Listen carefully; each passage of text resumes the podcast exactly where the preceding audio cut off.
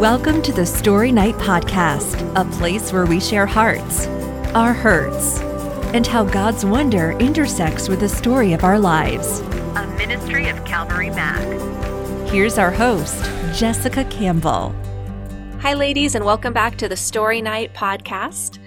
For anybody who listened to episode 34 with Sandra, you may be waiting to hear the story from our first guest author who was able to come and be a part of the Christian writing group that we have going on with Calvary Mac.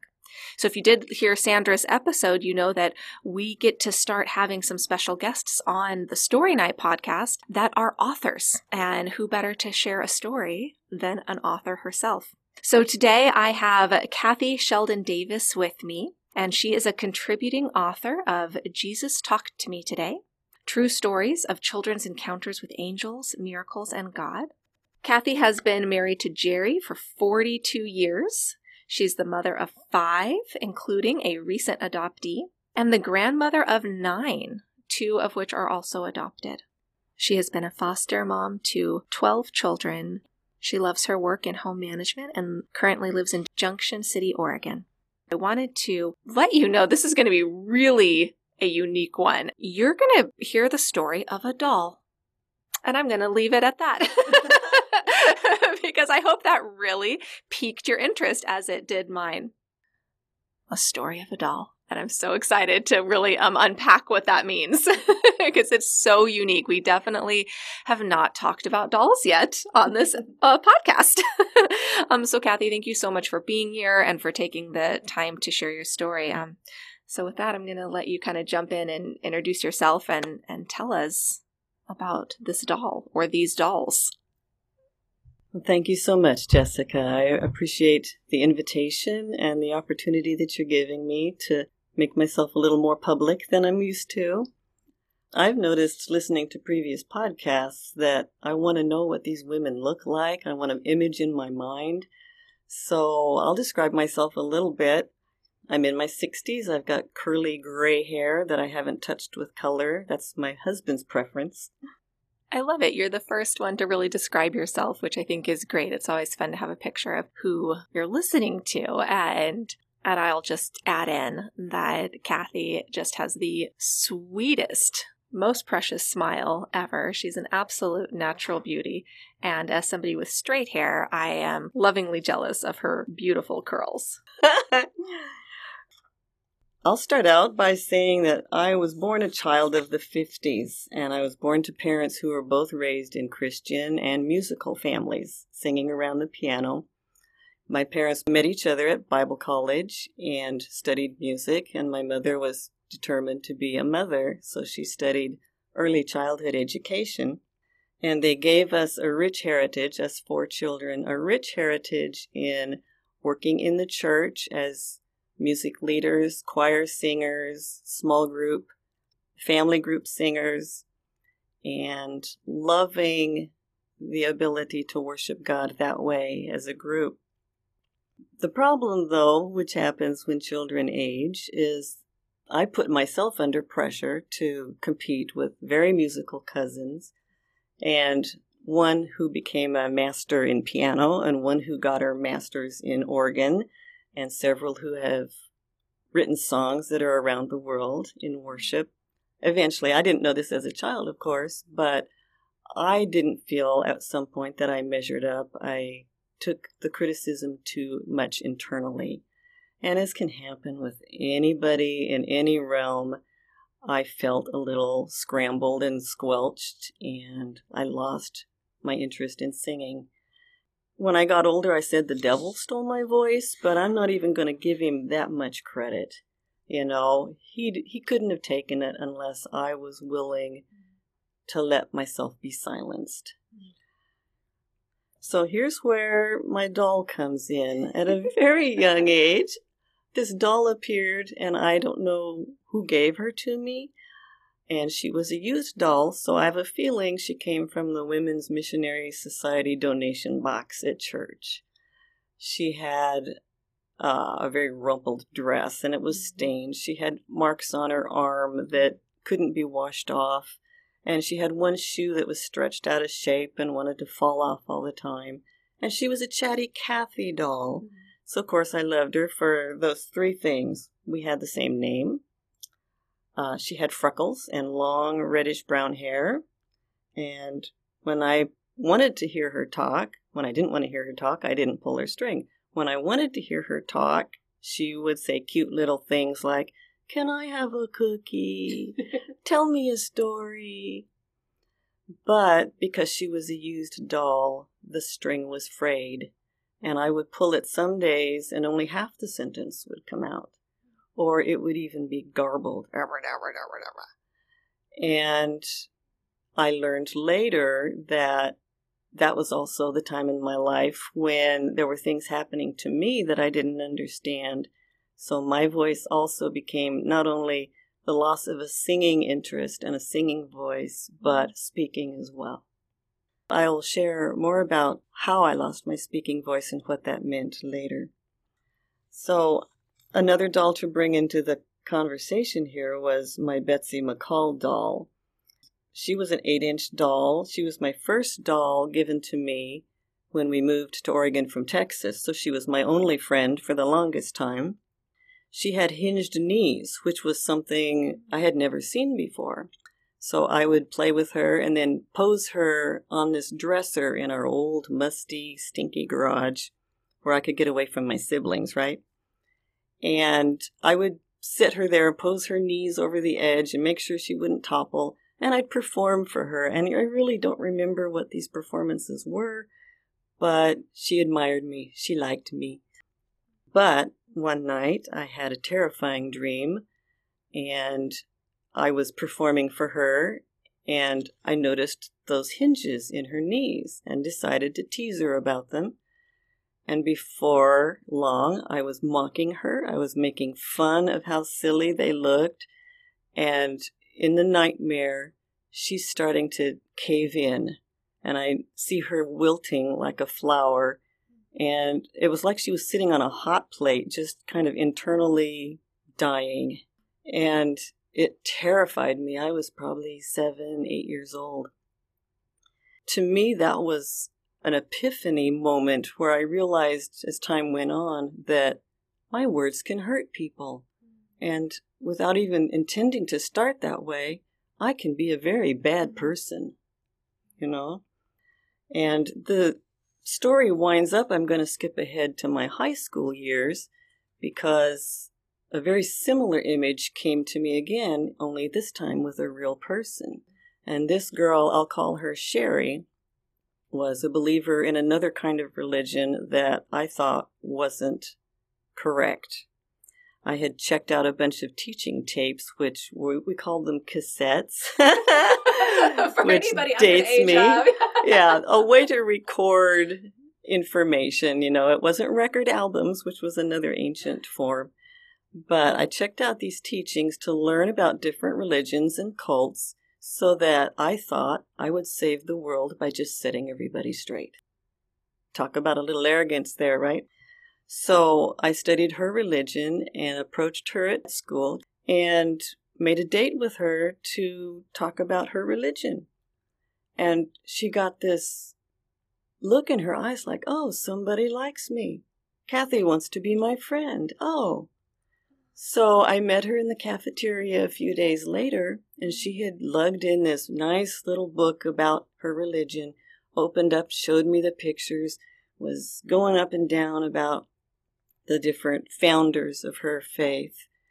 And all the time I'm thinking, this is really uncomfortable. I don't know if I should be doing this. But I had my prayer partner there, and I thought, you know, I tend to be too timid. I've got to be bold. God wants me to be bold, so I'm just going to confront her, and I'm going to set her straight. So she was done talking, and I opened up my notes, and I lambasted her. I said, you know, this is really a cult you're involved in, and you really need to learn the scriptures so you know the right way. Now I'm going to start crying. But I saw the light go out of her eyes, and I saw her wilt like the Betsy McCall doll.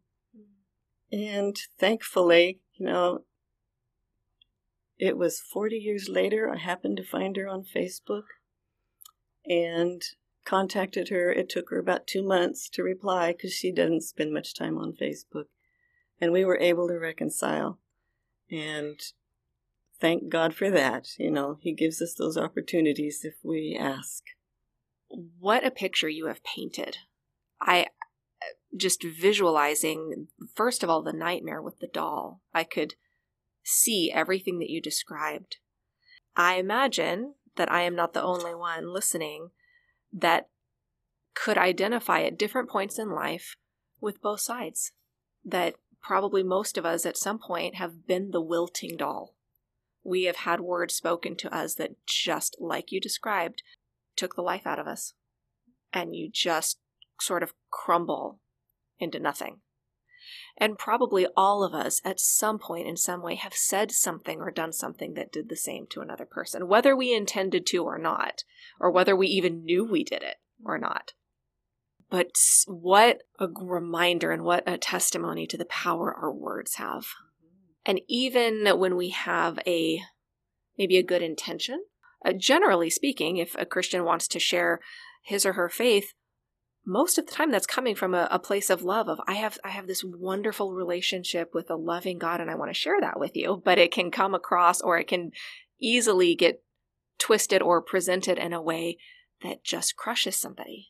And for you to recognize that and then 40 years later go back to reconcile. I mean, anybody out there who hasn't had that opportunity to reconcile with somebody from the past, no matter how many decades it's been, I hope this is an encouragement. It is never too late. So far your story has really had this parallel and this word picture, this sort of this image going along with a couple of dolls. But there are more, as I understand. We've got some more dolls. So I'm going to hand it back over so that you can kind of share the next doll chapter of this life. My next story is about my Raggedy Ann doll. And she came by my own hard-earned money. I went and bought her from a woman who sold her in the bazaar at church every year. And I had watched these dolls go off the shelves at every bazaar since I was very young and always wished I could have one. So Raggedy Ann was actually a brand new doll, my Raggedy Ann. All the materials had been assembled, purchased new, chosen especially for that doll. But if you know historically, Raggedy Ann dolls were not so pristine. They were made from Dad's old farm shirt that couldn't be worn any longer and had been used in strips to scrub the floor with or to clean the windows with, and finally washed that last time and stuffed into this doll's cavities and to her arms and legs. And then if the mother had some spare buttons that she would not be using them for another project, she would sew those on the doll's faces, eyes, and she would take scraps of knitting or she'd unravel a sweater to make the hair. So initially, rag dolls were a whole bunch of leftovers, worn-out scraps, worthless articles otherwise. But my Raggedy Ann was all new, and to me, she was a picture of how the old can be made new and the new can be changed from old. And I might look to other people like I'm a mess. I've got raggedy hair, I've got clothes that aren't real fashionable, but inside I'm a daughter of the great king of all. I'm made and handcrafted carefully by his design and cherished by him. So with my doll, since I was an older, I can't call myself a child because I thought I was pretty grown up at 16, but I set her on my bed on a pillow, and I would leave her there all day, go to school, and I'd come back, and she was still sitting there like a little princess. And one day I felt like she was looking at me like, don't you know, I was made for more than being an ornament? And I thought, okay, this is about my Sunday school class having adopted a family for Christmas to give Christmas gifts to. And I had thought, maybe God wanted me to give up my doll. And no, I bought her myself. And I like her. I've always wanted her. She's mine. And then I look at the doll again and I think, come on, Kathy, you're going to be a woman if you're not one already. You don't need this doll, and your future children don't either. And I said, okay, this doll has a mission. She was meant to be loved, hugged, thrown around the room with her, brothers and sisters, comforting a child maybe in the night that is scared of the dark. This doll has a mission, and I'm keeping her all to myself. So it was so hard. And, even as an adult, I still regret that doll going away. But I put her in a paper bag, and I delivered her myself to this family because I held on to her so long. I let the delivery date go by. I took her there myself and knocked on the door and handed over my doll. And I said, she has a job to do. She's yours. What an amazing gift. I just love all the metaphors and life lessons that you can pull out of these stories about dolls. We probably all have a doll or a toy or something in our past that really symbolizes who we are or what we went through. So now we are a few doll chapters into your story. And what's the next one? Well, my next story is when I'm a little older. But I had a troll doll that had long, of course, very scraggly black hair and didn't have much interest in wearing clothes. I did wear clothes, so I never had a problem with wearing clothes. But this was the free spirit, Kathy, here. So this was during the Jesus Movement days, and I thought, since words can hurt and relationships can be hard, and the world would just be better if we spent less time with people, right? So my troll doll was going to be this free spirit, Kathy, and I was going to be a Christian hippie, and I was going to go live out in the woods because Jesus said he would take care of me, right? And I would just roll out from a mossy blanket, and there would be food on the trees, and, I had this great idea I was trying to sell to God that, this would be ideal. You take care of the world. You came to die for the world. We're all good. And when you come back again, then we'll be better at communicating with people without hurting them or being hurt by them. That fantasy lasted about 2 weeks because being raised in a godly home, I kept hearing these scriptures. The first one being, you to love your neighbor as yourself, and you just can't do that when you're trying to run away from your neighbor. So the free spirit that is still kind of in me, that kind of wants to just do things a little out of the ordinary or out of the box, has to come into line with, am I loving God? Am I loving my neighbor? So that's the end of the troll doll story. So during those same years, I became a part of a Bible study in our community in Eugene that integrated all denominations and faiths in the area. So we had kids there from even the outlying communities coming into this youth pastor's living room for a Bible study. And I was sitting there cross-legged one night, singing to Jesus very quietly so no one could hear me because nobody needed to hear my voice. And because I couldn't think of a scripture where we were told people had to listen to us sing. So I was worshiping him with all my heart without anybody hearing the sounds. Somebody had said earlier that day that God had changed her heart because she had used the excuse that she was shy, which is why she wouldn't communicate with people. And God reprimanded her in her mind and said, actually, it's pride. You're afraid people will judge you. You're afraid that you're going to mess up and look like a fool, and they won't like you. And it's your pride that's getting hurt here.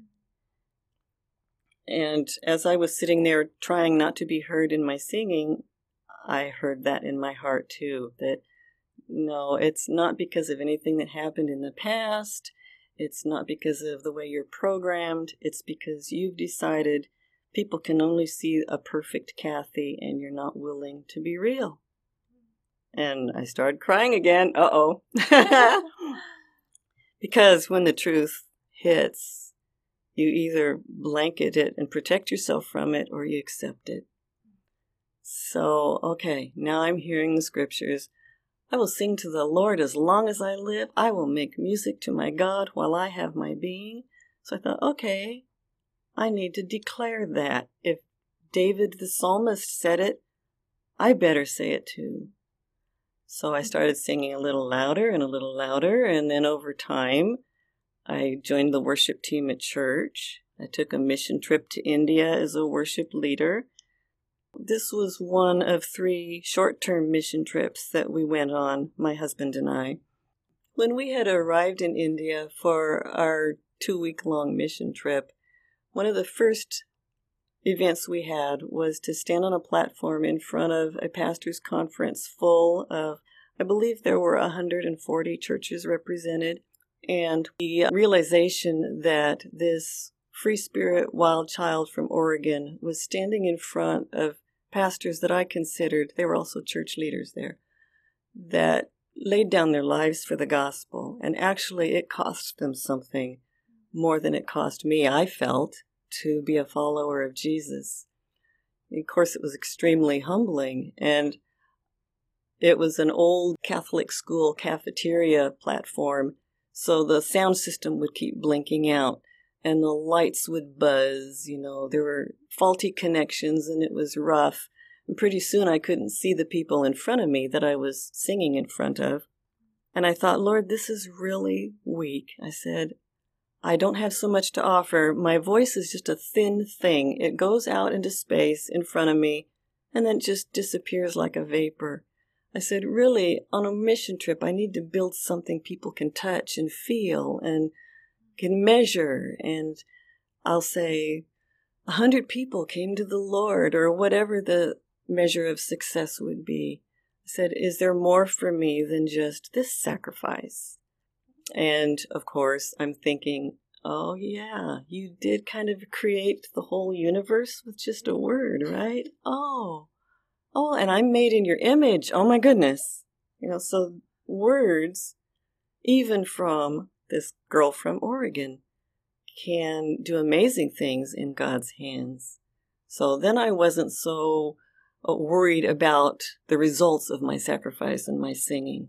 I just love the pictures you paint. I feel like I'm standing there with you in each chapter of your story. And what you said reminded me so much of what Sandra had said, this, that God uses words. And it can easily seem like words aren't very much. I just, kind of a funny, silly example. I remember giving a card to somebody one time, and it was, you know, just kind of a thank you card, and sort of apologizing because there wasn't a gift with it. You know, it was like I have this for you. It's nothing. Like there's nothing exciting in it. There's no gift card. There's no whatever. And I remember she looked at me and she said, "There are words in this. I love words." And I just went, "Oh my gosh, what a reminder for all of us that yes, words make a big difference. Words are so valuable, and if they're good enough for God to use to create the whole world, my goodness, they're good enough for us to use to serve Him and glorify Him, whether those are spoken, written, or sung." Mm-hmm. That is so true. And I'm going to tell you the story of a real little girl now. She was not a doll. Her name was Asha. She stood in front of the congregation in a little church in Lucknow, India, singing her solo to the whole congregation. With all of her heart, all of her exuberance, she was a little orphan. And when my team came out, she sat directly in front of me. She was like one step down from me from the platform, with her adoring eyes drinking me in as this wonderful woman from across the sea, and I want to be just like her. And sure enough, when she came and told me afterwards that I sang very pretty, that is what I discerned from her, that I was becoming like an idol to her. And she said, "I want to be like you." And I, quick prayer, "Oh God, give me the words, So I put my hands on her cheeks and looked right into her eyes, and I said, "Honey, Jesus loves it when we sing to him. And that was full circle to me, where I could not only let my voice loose for people to hear the sour notes and the good notes, and to see my attempts to express my love for God, and then to pass it on to a child who didn't have a mother, so that she would know that God's listening. What a precious moment for that little girl to hear about the love of Jesus in a moment like that, where you really showed a mother's heart to a little girl without a mother.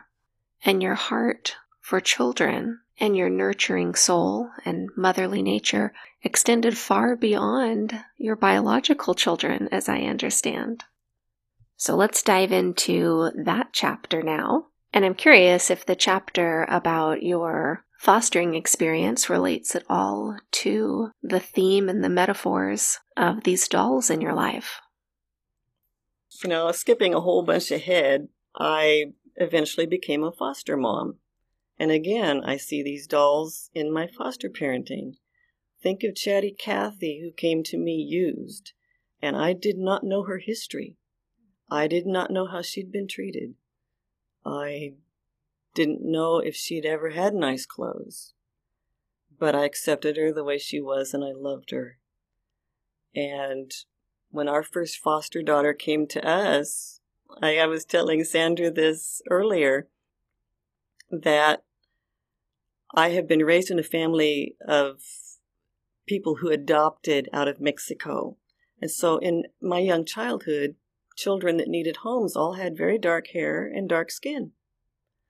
But my first foster daughter came in the door with blonde curly hair. And she wasn't sad and impoverished and desperate. She was ready to party, and she bounced up and down, and her hair curls bounced up and down, and she was ready for her next adventure in life. Completely broke all these preconceptions I had about a child that needed my help. So there again, you know, I'm looking at, is she a princess in disguise, like my Raggedy Ann? Is there broken things inside that I don't see? I don't know these things, and I don't have to know these things. Like Jesus accepts me, I accept her. So I want to tell you a funny story about her now. She was a very talkative child, and besides being bouncy and exuberant and excited about life, so a year after she was with us, she would have been just 8 years old, we went to DHS to pick up a second placement. And this little boy, I'll call him Juan, had been very well mothered, was separated his mother for the first time by being taken into DHS custody. And the caseworker told us when we arrived that Juan was a little concerned when the caseworker told Juan that my foster daughter likes to talk, because Juan was a very quiet, somber, serious little boy. So the caseworker had coached him. She said, if this little girl talks too much and you're done with it, you can just tell her that. You can say, I need some quiet now. And then she will know it's time not to speak anymore. So Juan was a little nervous about us showing up, so he was on a little blanket under the caseworker's bed, kind of hiding from us. But he warmed up and got in the car with us and headed to our house. Well, my little girl was all over him. Oh, you're going to like Kathy's house. She's really nice, and we have cookies a lot, and da-da-da-da-da-da. And she's going on and on, just working so hard to make Juan feel cared for. You know, you're going to have a good time. Oh, we've got all these toys. And I kind of broke in at one point. I'm watching them both in my rearview mirror, and I said, Juan, is she bothering you with all of her talking? No. I said, okay. And he was still looking so sad, so I thought, oh, I'll make a connection for him here. Maybe he doesn't realize she has been in his situation. So I said, she kind of understands. She's trying to make you feel better because she understands some of what you're feeling, because she has to be away from her mommy right now, too. And just silence. And I watched his face and, you know, his eyebrows kind of scrunch as he's processing this. You mean she's not your daughter? I said, no, she has to be away from her mommy for a while things get worked out at home. You know, you have to be careful how much you reveal about another child's privacy. And so then he was really thinking hard. And I just kept looking back at him. And finally, Juan speaks up. He said, is it because she talks? Oh, my goodness. I turned my head away so he wouldn't see my face in the mirror. I didn't want him to see me, laughing at him or dealing with, this is crazy, you know. And then my face totally changed because I realized the tragedy of it. This little boy thinks children are taken from their parents because they talk too much. I said, oh, no, Juan, that's not it at all, you know. And in the best way I could describe it in 6-year-old terms, I said, DHS doesn't take children away from their families because they talk. I said, it's because there's things that the family needs to work out and make a better home for their child. It's not because they talk. So after I was able to explain that to him, and he was satisfied with the answer, I looked at my foster daughter, and her lips were tightly shut, and I was like, I'm not going to say anything else. She was speechless for one of the few times in her life. You know, as soon as you use the word foster care or foster mom or foster child, immediately, kind of as you noted, a lot of preconceptions come to our minds. Many of us have stereotypes, whether that's from the media or stories that we've heard of, about foster care and what does that look like. So at this point in your life, you just have to stop and ask, you know, what led you to open your home to a child in need, and whatever that need might have been at whatever stage of life for the child. But how did you come to the decision? How did you decide that this was something that you felt called to do, and kind of where were you at in your life at this point? Mm-hmm.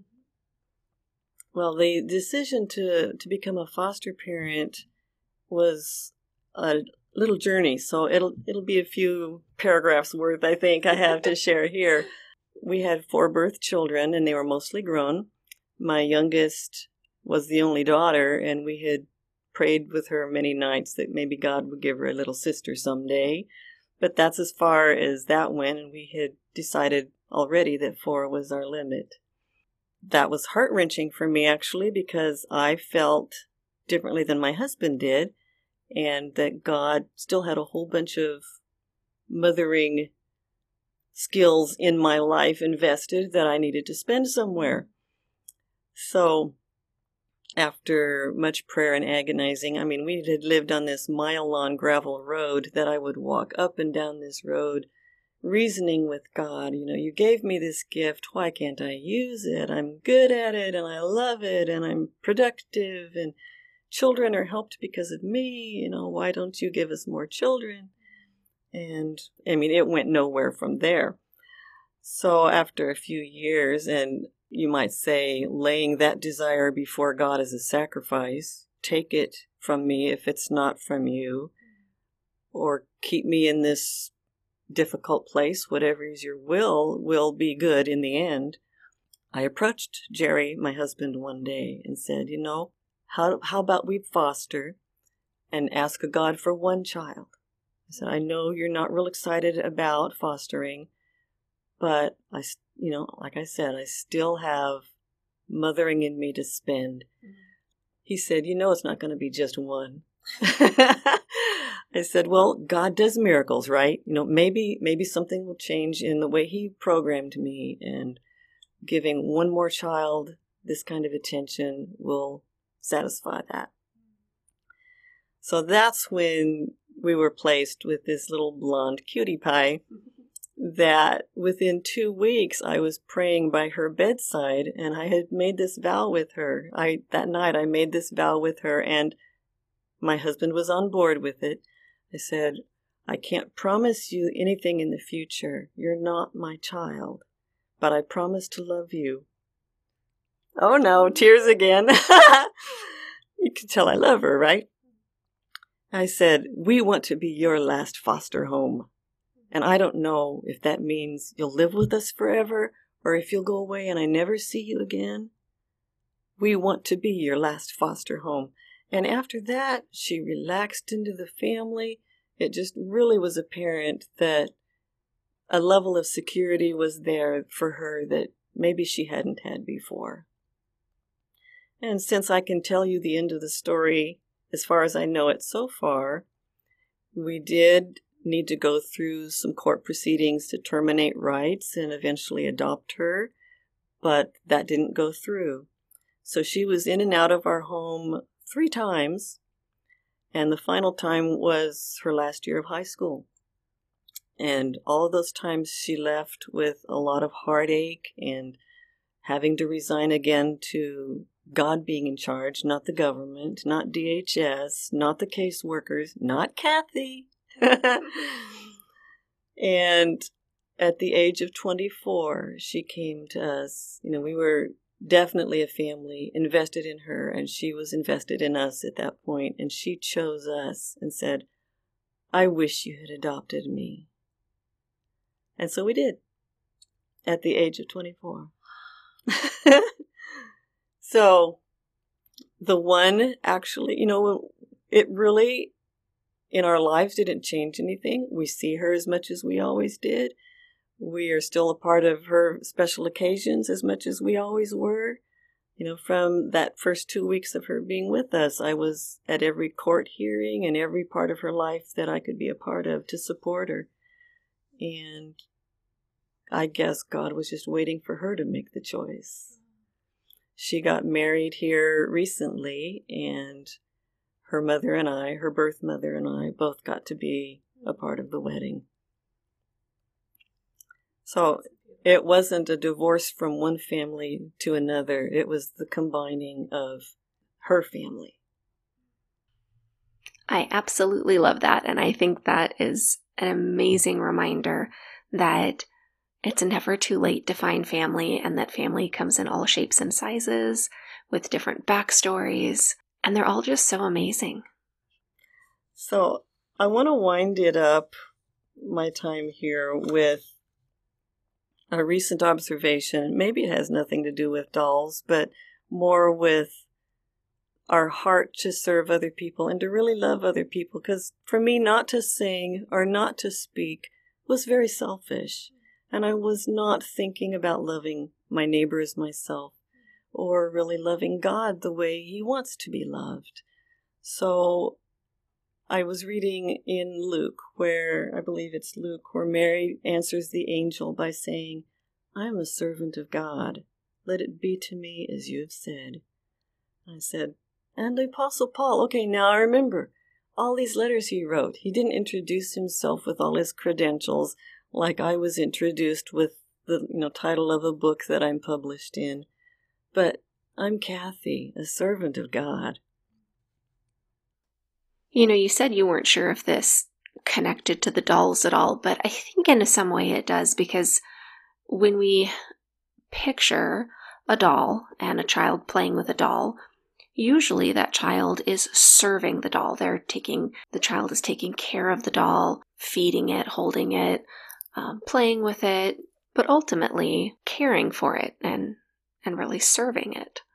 I just think it's fascinating how you've woven your story through all of these chapters related in some way to different types of dolls and just the symbolism of the dolls and the metaphor there and what each one represents and how each one has a backstory and maybe an identity. And probably most of us listening can relate to one of the dolls mentioned in your story, or maybe have an idea of a different kind of doll that best represents who we are or what we've been through.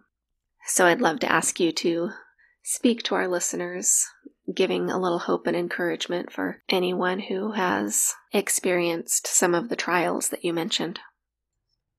Well, the first thing that comes to my mind is your story's not over. to think about the reconciliation with my high school classmate. And, you know, very soon after that happened, the incident happened, we parted ways. We graduated and she went to another state. I had no idea how to contact her once I realized I needed to fix the problem I'd made.